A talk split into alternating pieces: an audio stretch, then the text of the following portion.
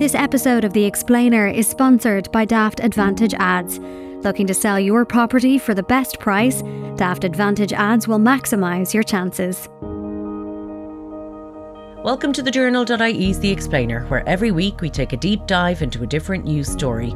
I'm Laura Byrne, and this week, what's going on with TikTok? Now, unless you've been living under a rock in the last few years, you'll have noticed the meteoric rise of TikTok.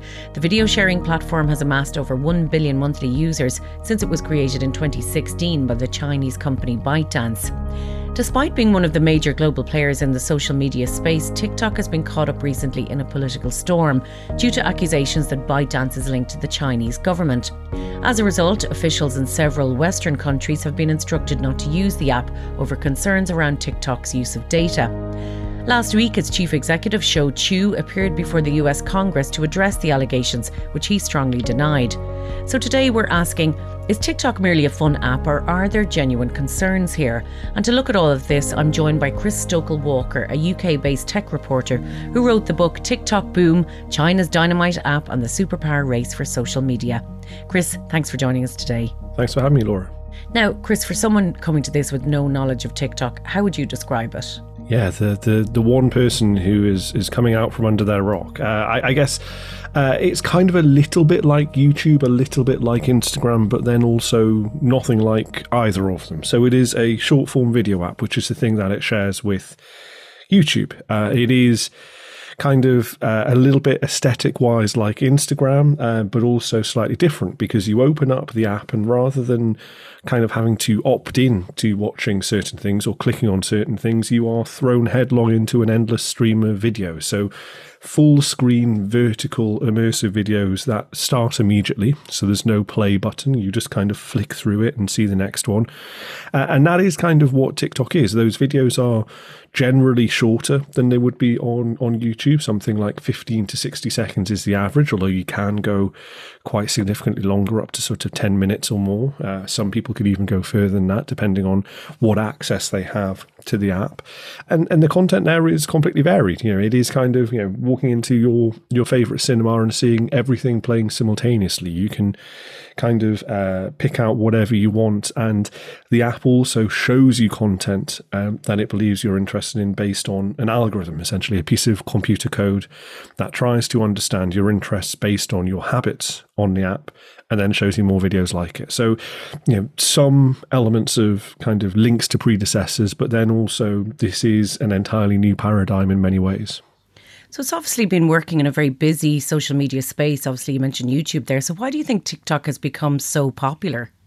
Yeah, I think there are probably two reasons why. One is that algorithm that we mentioned, which is the thing that kind of separates it from every other app. Um, traditionally, on social media, we've had what's called uh, a social graph based uh, set of rules that dictate what kind of stuff we see. Uh, so, if you think about Facebook, you know, you often see on your Facebook homepage stuff that friends of yours have engaged with, and that is how they serve you content. Uh, TikTok does something slightly different, which is the social graph becomes the content graph, and that is based purely on your engagement, uh, your habits, your personal interests, which means that my TikTok feed will look significantly different to yours, will look significantly different to all of our listeners, and each one of those will individually be different in their own ways based on essentially reflecting their their habits and their interests. So that is the thing that is slightly different. Uh, you know, that in the algorithm kind of, I suppose, uh, change what it is that makes this tool so powerful. The other reason I think that it became so popular is timing. You know, it is not coincidental that, as you mentioned, this this app was developed 2016, kind of became hugely popular 2017. Uh, you know, around the world, kind of burbled under for a little bit, and then 2020 hit. The pandemic happened.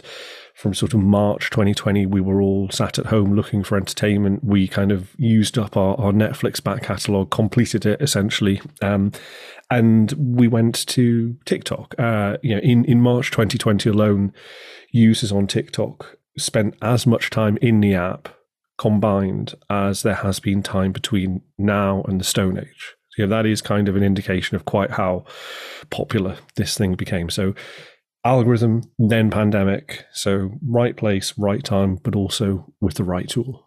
Yeah, really, timing is everything, isn't it? But it's not just dances and lip syncing, really, is it? There are more serious and nuanced bits of content there. Yeah, people have started to become essentially educational creators. You can learn about science. You can learn how to put up a shelf. Uh, you know, it, there was certainly a point at which this was um, you know, living up to the stereotypes. Um, but you know, I've interviewed uh, you know people who were in their 80s who have recently turned 90, uh, who are big creators on TikTok, as well as I've interviewed 16, 17, 18 year olds who, you know, are, are equally popular. Um, you know, the, the idea is that this is kind of, you know, the world stage and, and everybody can be on there regardless of what they want to produce. And, and so you see, just everything, you know, and this is kind of what's so fascinating about TikTok is, um, you know, because of the way that the app works and because it is so heavily targeted at you alone based on that content graph aspect that we talked about earlier, um, every person's TikTok is different. And so you have these kind of really strong micro niches. So if you are someone who wants to learn how to cook through TikTok, you can. If you want to watch the dancing, you can. If you want to learn about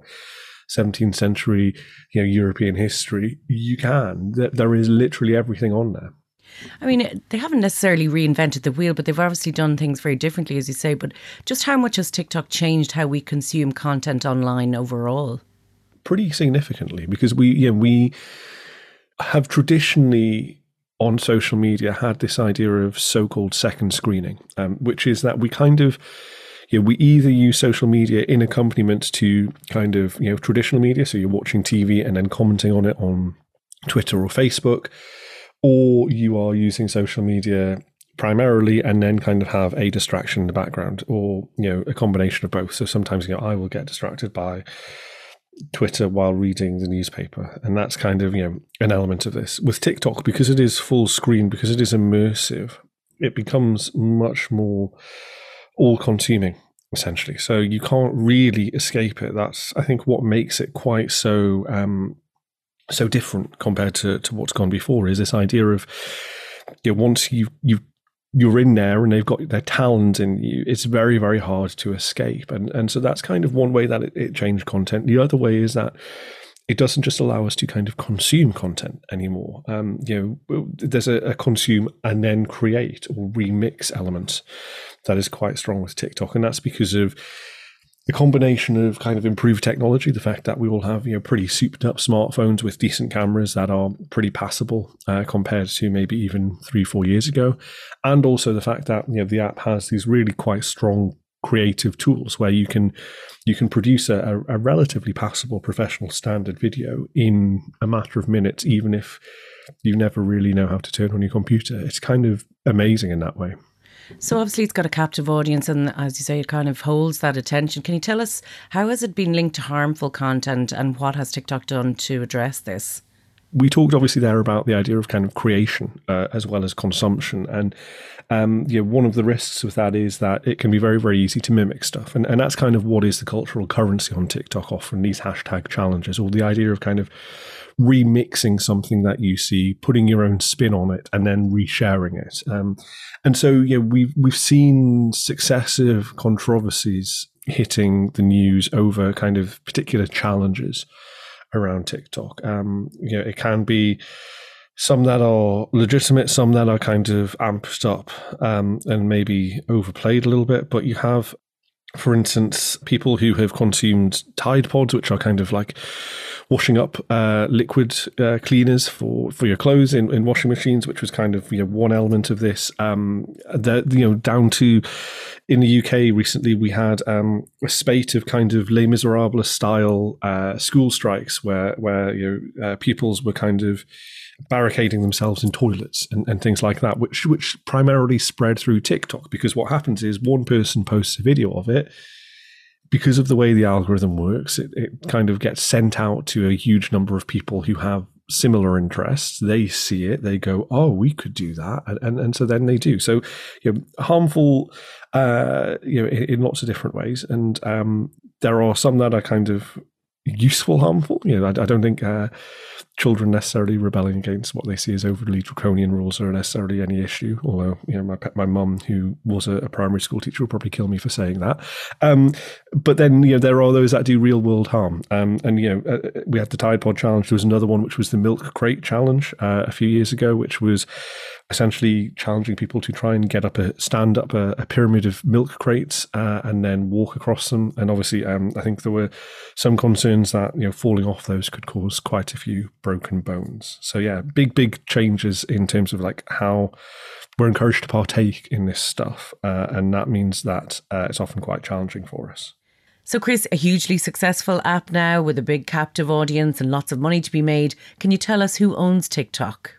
So TikTok is um, a company that has a, essentially a parent company structure with a firm called ByteDance. Um, and this is kind of where the interesting uh, elements go on around this kind of China link. In the introduction to this podcast, you mentioned obviously um, you know, TikTok was kind of initially developed in, in China. And um, what's really fascinating is the way that TikTok kind of tries to not misrepresent that, but to to kind of downplay that in in in some way by essentially saying that ByteDance is a, a company that is based in the Cayman Islands, which is quite fascinating when you think about it, because the Cayman Islands is, is a kind of known low tax, no tax regime. So, you know, TikTok deems it preferable to say our company ultimately its ownership is based in a known tax haven rather than in China, which is you know bizarre to me, but always quite interesting and funny. Um, so TikTok is owned by ByteDance.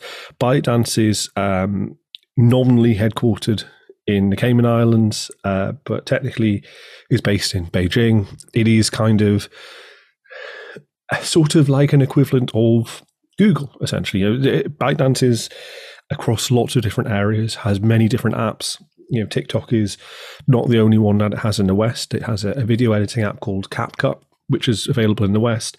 It has a kind of Chinese version of TikTok called Douyin, which predates TikTok. It has a news app called Toutiao, lots of other areas that it's involved in. Productivity. So there is a Slack like app called Lark. It also sells its uh, algorithmic details on a sort of business to business basis, um, both in China and across the West. So this is a huge, sprawling company with kind of you know hundreds of billions of dollars of revenue every single year behind TikTok, which is always interesting when it's kind of presented as the the overnight success or the the little winnow, the kind of you know David versus the tech Goliath, because actually it's pretty much the same thing. And we know that China has has really strict controls on some social media apps. Is TikTok available in China? No. So um, there are two kind of parallel apps which are similar in many ways, but different in, in kind of some key ways. So we have TikTok in the West. In China, there is an app called Douyin. Um, now, Douyin, on a sort of very crude simplification, uh, which does overlook some some kind of key elements, which I'll, I'll get into in a second. Uh, whatever you see on Douyin in China in terms of features or structure or format or presentation of the app is likely to be replicated on TikTok on a sort of six to nine month lag. Uh, and that is just simply because Douyin has been around longer, it has a more established user base. ByteDance feels more confident knowing what those users are interested in, and therefore that success can be replicated elsewhere. There are some differences, um, not least in the type of content. You know, we, we can't overlook the fact that these are two very different uh, societal systems with different approaches to kind of free speech and what is uh, acceptable content. So, for instance, if you went to Douyin in China and opened it up, you would have an additional tab on TikTok. So you have the For You uh, feed on TikTok and then a few others if you went to Douyin, there would be an additional one called the Positive Energy tab, which is essentially just promoting Chinese state propaganda, which is a kind of requirement uh, from the country.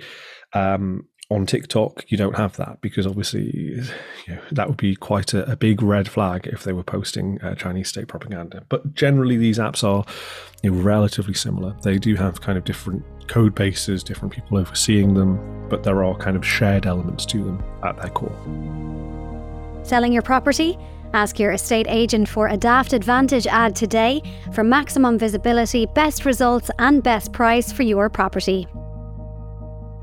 So, obviously, a lot of intertwining connections there. But when we look at the growing concerns over TikTok now and privacy, how it processes data, when did these first emerge?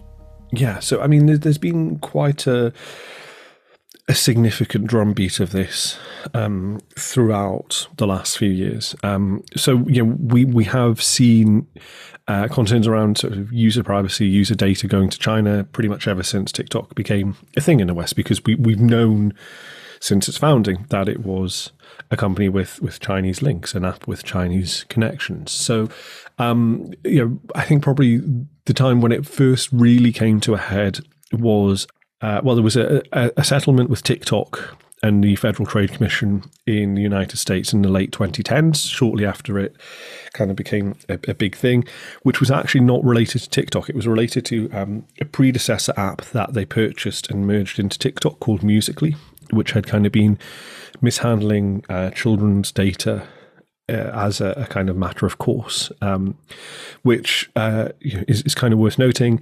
You know, YouTube has been fined for similar issues. Um, uh, big tech platforms don't necessarily have a, a, very, very good track record with keeping child data safe. But then the kind of big spark point, I think, was probably 2020 when when Donald Trump was um, pursuing re-election in the United States as president.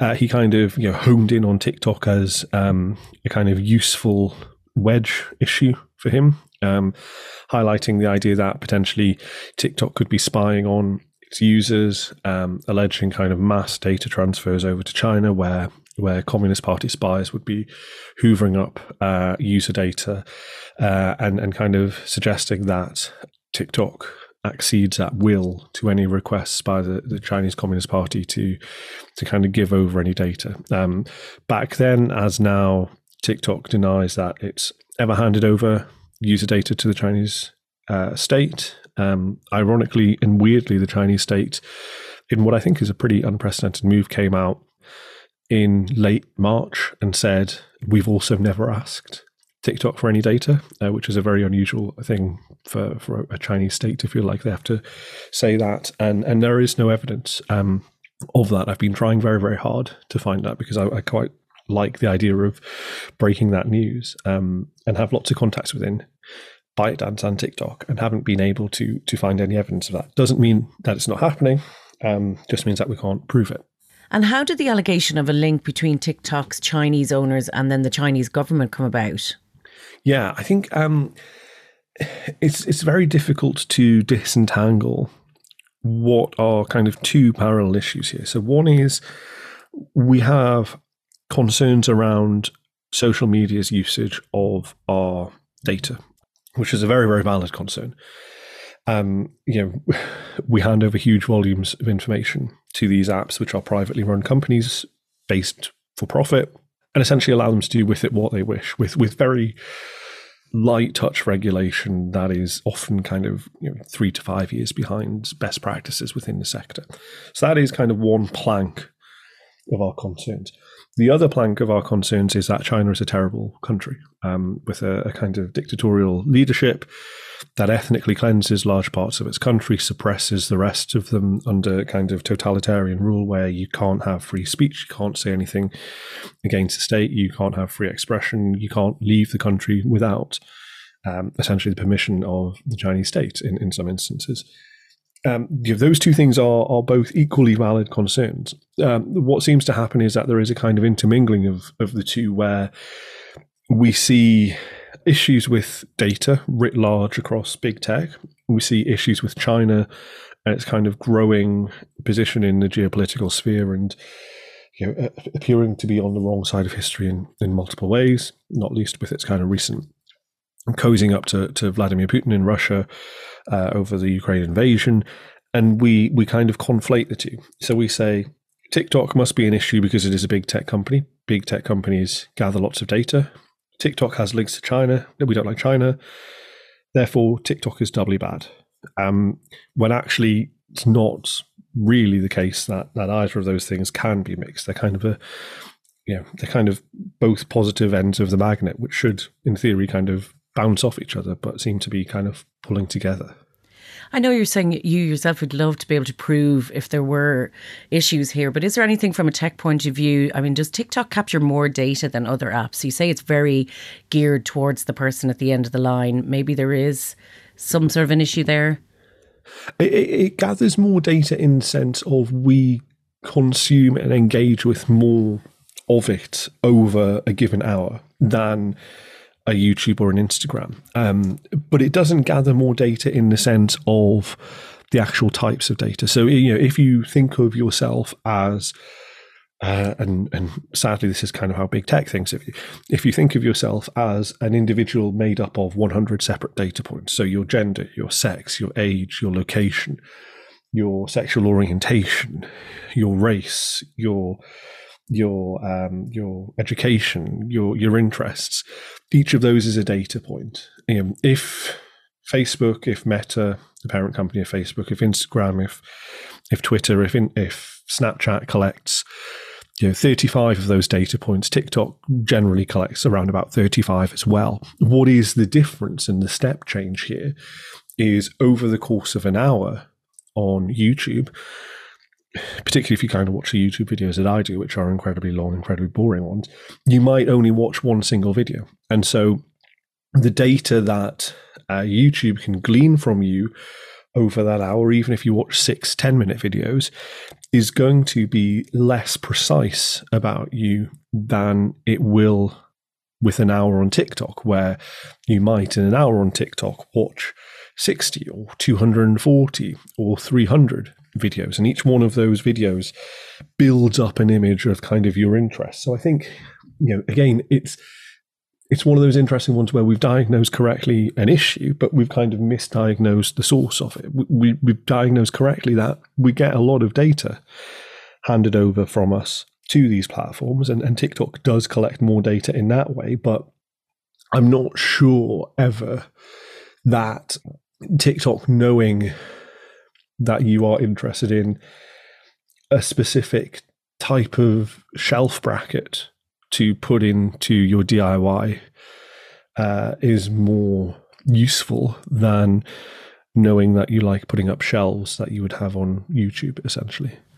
So, in some quarters, politically, they'll suggest that it's a massive spy tool, and then in others, they they think that maybe it's more about Chinese soft power, isn't it? I mean, U.S. congressional hearings last week, we saw the CEO having to account for the company. Uh, there is do you think valid concerns in political in the political arena, or is this about global political moves?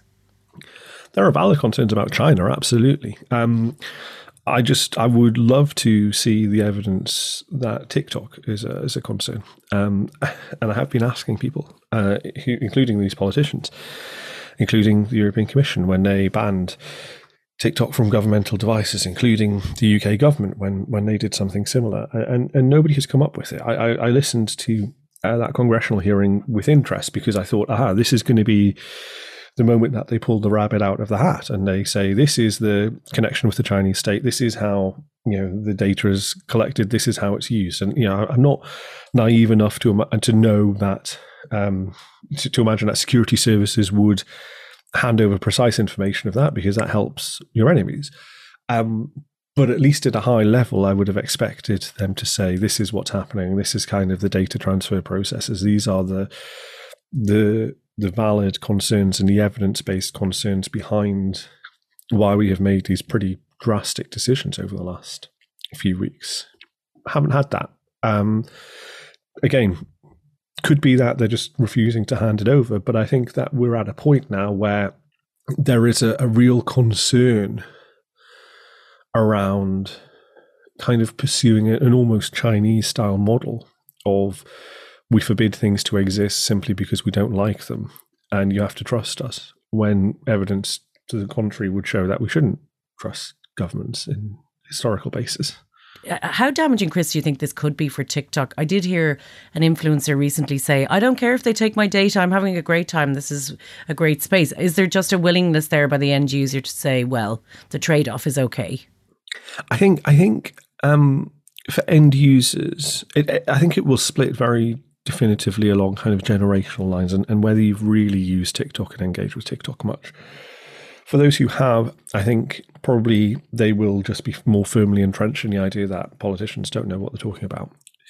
Uh, it's interesting that influencer is that's a, a, concerning approach for them to have because we absolutely should be worried about kind of you know our data and kind of how big tech companies use it. And I, don't think we should throw in the towel yet. And, and, regulation is important. We need it. I'm I'm a tech skeptic, tech reporter, but um, I'm kind of a, a tech skeptic, tech reporter across the whole of big tech, rather than just kind of pursuing hobby horses uh, based on seemingly trumped up evidence. I think that uh, those who already like TikTok will probably not have their minds changed and they think that this is a, a trade off that even if we're true, and there's no evidence that it is, that um, they would be fine with that. I think those who already kind of um, were skeptical of it, you know, the the kind of folks who will watch Fox News and things like that, will be still very happy with the idea that they distrust it. Um, three quarters of US users um, uh, were already skeptical of TikTok and kind of supported the idea of a, a governmental device ban. So I think that they will uh, be further entrenched in those views. For the kind of middle ground, um, I'm not sure. It's difficult to say because ultimately, if they consume the hearing through traditional TV, then all they will hear is Congress people's sound bites attacking TikTok. If they consume it through TikTok, they'll hear the opposite, and that's kind of the the marvel of our modern media landscape, where social media and traditional media can often kind of you know be completely different echo chambers. Of course, I know if you'd speak to someone under the age of 20, Chris, they are likely to tell you that they get most of their news from TikTok, which I guess is an interesting development. When we look at giving away our data in the online space, it is hard, though, to explain to the end user that it's not just about you and your personal data, it's about the collective. So, what everyone in the UK thinks today, what we're thinking in Ireland or the US at any one point, that builds a picture. Yeah, and unfortunately, it has been. And I, I think I get, I get the I get the concerns around the aggregation of data and the idea that, you know, collectively, this is useful data because, you know, frankly, we live in a post Cambridge Analytica world. We live in a post Donald Trump world. We know about state sponsored election interference, and we know that those wedge issues are being pursued and kind of needled at to try and divide us. Uh, I just don't think that that is an issue that the Chinese state would feel worth pursuing through TikTok because those kinds of aggregated population level bits of information that you can glean from us all are also shared on Instagram. They're also shared on Facebook. And, and here's the big secret you can buy that data. Um, and that's kind of, you know, so by pursuing this and going, we must ban TikTok because this is an issue and this is a concern.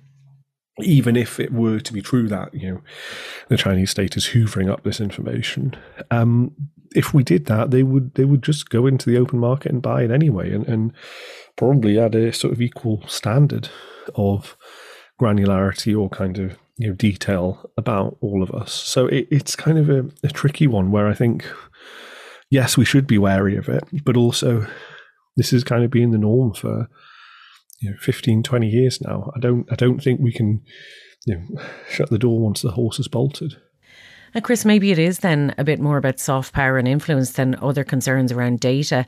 If we look at ourselves then as end users, is there anything we can be more mindful about in terms of the use of that data? You need to be, I think, on top of it every day, don't you?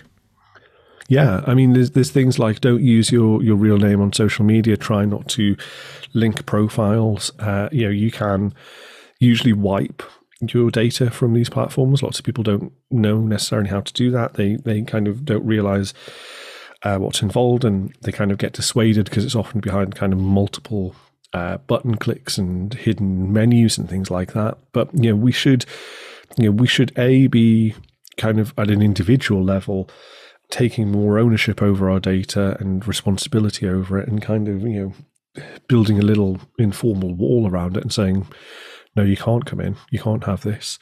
Um, and at a societal level, we should be pressuring, you know, our, our, politicians, our legislators, and our regulators to kind of step in and, and try and make some of the, the hard yards on this because it is an issue and it's one that I think we are lagging behind on. Uh, it's just I think we need to do it for everybody, not just for TikTok. So, in terms of influence, then, is TikTok any different to Meta and Google and Twitter, which I think we've kind of acknowledged now they're part of a wider tech group that need more regulation? In terms of its societal and cultural influence, um, it is becoming more powerful. I think that this is one of the interesting wrinkles behind the, the potential of a, a sort of nationwide ban in the US. Um, you know, Hollywood and the music industry, I think, would be very wary of that because ultimately they're kind of being propped up at the minute by TikTok. it, it is a huge shaper of cultural tastes and interests, and um, it, it's enormously powerful in in doing that. In the same way that you know Facebook used to be, um, but then we do have this historical precedent of these platforms tend to come and go in cycles, and so at the minute we are kind of living in TikTok's world, but we always have to bear in mind there's always another thing coming around the corner. As of yet, that hasn't necessarily arrived. So, you know, when I was writing uh, my previous book on, on YouTube in 2019, that was in the, the sort of supremacy. That was dominant. That was the thing that shaped our tastes and, and you know, uh, kind of was the center of conversation and I, I, was looking around as I was finishing that book for the thing that might be the next challenger. And around about that time was TikTok becoming a big thing. Uh, and so I mentioned that in the book.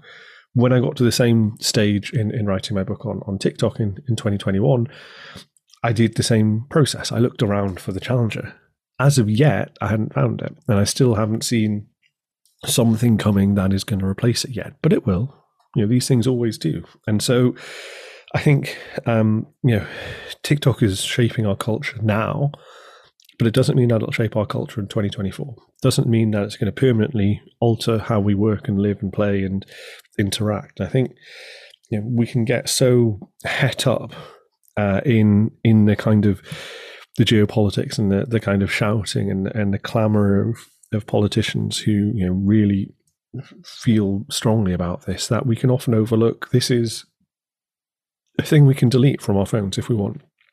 This isn't a a thing that is going to stay here forever. It's not the the blob that just you know sits on top of our society forevermore. You know, something else will come along, and that probably won't be TikTok, and it probably won't be Chinese. So we don't have to worry all that much about it. Okay, that's amazing. Thanks for all of this, Chris. Uh, it really does seem that the political storm, I think, around TikTok is a reflection maybe of a wider conversation needed around data and how we engage with social media. Chris Stokel-Walker, thanks for joining us today. This episode of The Explainer was brought to you by Daft Advantage Ads. Looking to sell your property for the best price? Head to www.advantage.daft.ie today for more info on the best way to sell your home in Ireland. Thanks again to Chris Stokel-Walker for joining us today. You've been listening to the Explainer podcast by thejournal.ie. This episode was brought to you by producers Aoife Barry and Nikki Ryan. And we'd just like to say a massive thanks to the lovely Aoife who's leaving us this week. She's been a brilliant producer of The Explainer, and Aoife, we will miss you dearly. If you'd like to support all the work we do here, head to thejournal.ie forward slash contribute to make a one off donation or become a monthly subscriber. And of course, you can always leave a review and a rating wherever you get your podcasts. Thanks for listening, and we'll see you next time.